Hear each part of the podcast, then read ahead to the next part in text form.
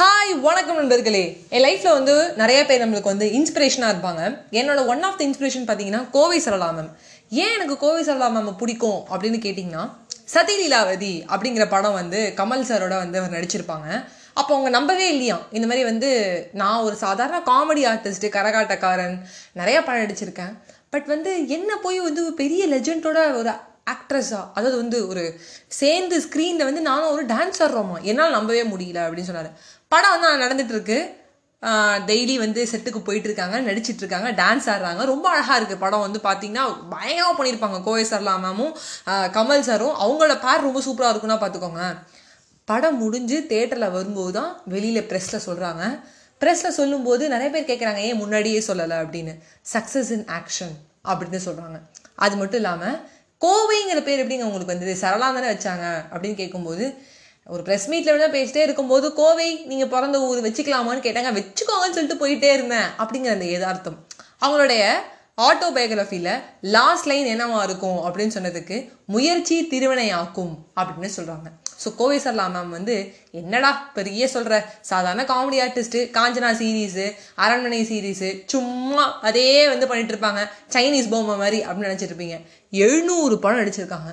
So out of the பாக்ஸில் ஒரு corner வியூவில் போயிட்டு ஒரு பாயிண்ட் ஆஃப் வியூவில் போயிட்டு ஒரு பக்கத்துலேருந்து பார்க்கும்போது அவங்கள நினைக்கும் போது எனக்கு ரொம்ப பெருமையாக இருக்குது அந்த முயற்சி திருவினை ஆக்கும்னு சொன்னாங்கல்ல அந்த லாஸ்ட் லைன் அந்த ஆட்டோபயோகிராஃபியில் ஸோ அதை வச்சு தான் முயற்சி திறனை ஆக்கும் அப்படின்னு ஒரு டர்னர் அப்படிங்கிற ஒரு ஓவியரை பற்றி நான் சொல்ல போகிறேன் இந்த ஓவியர் என்ன பண்ணாரோ புயலை வந்து தத்ரூபமாக வரைஞ்சாராம். புயலை வரைஞ்சோடனே பயங்கர பாராட்டம். உண்மையாகவே ஒரு புயல் இருக்கிற மாதிரியே இருக்குது கிட்டக்க போய் பார்த்தா எப்படி இருக்கும்? அந்த ஒரு ஃபீல் கிடைக்குது. அப்போ வந்து நிறைய பேர் பாராட்டினாங்களாம். பயங்கரமாக வந்து ப்ரைஸ் அவார்ட்ஸ் எல்லாமே வாங்கியாச்சு. எல்லாமே நிறைய பேருக்கு வந்து கொடுக்க ஆரம்பித்தாங்க அப்படி இருக்கிற ஒரு தருணத்தில் என்ன ஆச்சுன்னா அவரோட பெஸ்ட் ஃப்ரெண்டு கேட்டாராம். எப்படி இந்த புயலை நீ வரைஞ்ச? அப்படின்னு கேட்டாராம். வரைஞ்சேன் அப்படின்னு. எப்படி நேரில் பார்த்து வரைஞ்சியா? இல்லை உனக்கு கற்பனையா? கற்பனை கலந்த புயலா? அப்படின்னு கேட்கும்போது இல்லை இது வந்து நான் நேரில் பார்த்து வரைஞ்சேன். எப்படி புயல் உன்னால் நேரில் பார்த்து வரைய முடியும்? கிட்டக்க போய் நின்று பார்க்க முடியாதே? அப்படின்னு பயங்கரமாக வந்து இவருக்கு கொஷின் கொஷின் கேட்டே இருக்கும்போது சொன்னார் அந்த டர்னர் புயல் ஓவியர்.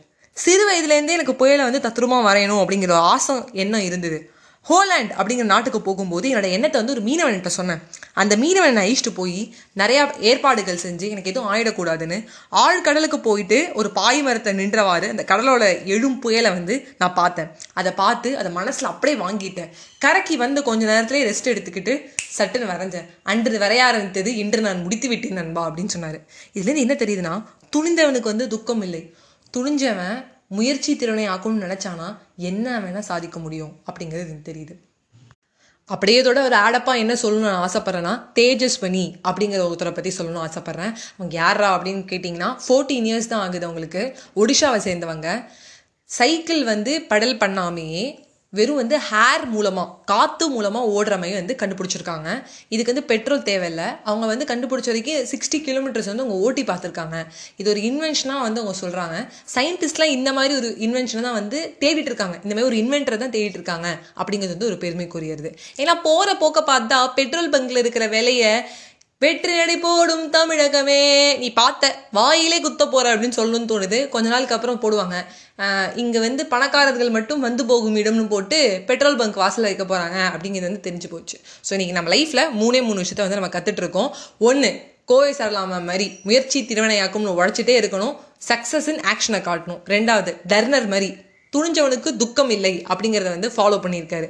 மூணாவது நம்ம தேஜஸ்வனி மாதிரி இந்த டுவெண்ட்டி டுவெண்ட்டி ஒனில் பதினாலு வயசு ஒரு பொண்ணு ரெண்டாயிரத்தி இருபத்தொன்னுக்கு ஏற்ப இந்த ஜென்ரேஷனுக்கு ஒரு பெட்ரோல் இல்லாமல் போகிறதுக்கான வாகனத்தை வந்து கண்டுபிடிச்சிருக்காங்க. ஸோ இந்த மூணு லெஜெண்ட்ஸுக்குமே என் ஆட்ஸ் ஆஃப் சொல்லிட்டு இதில் நம்ம வாழ்க்கையில் நம்மளும் எடுத்துக்கிட்டு பண்ணணும் அப்படின்னு சொல்லி விடைபெறேன். பை பை நண்பர்களே.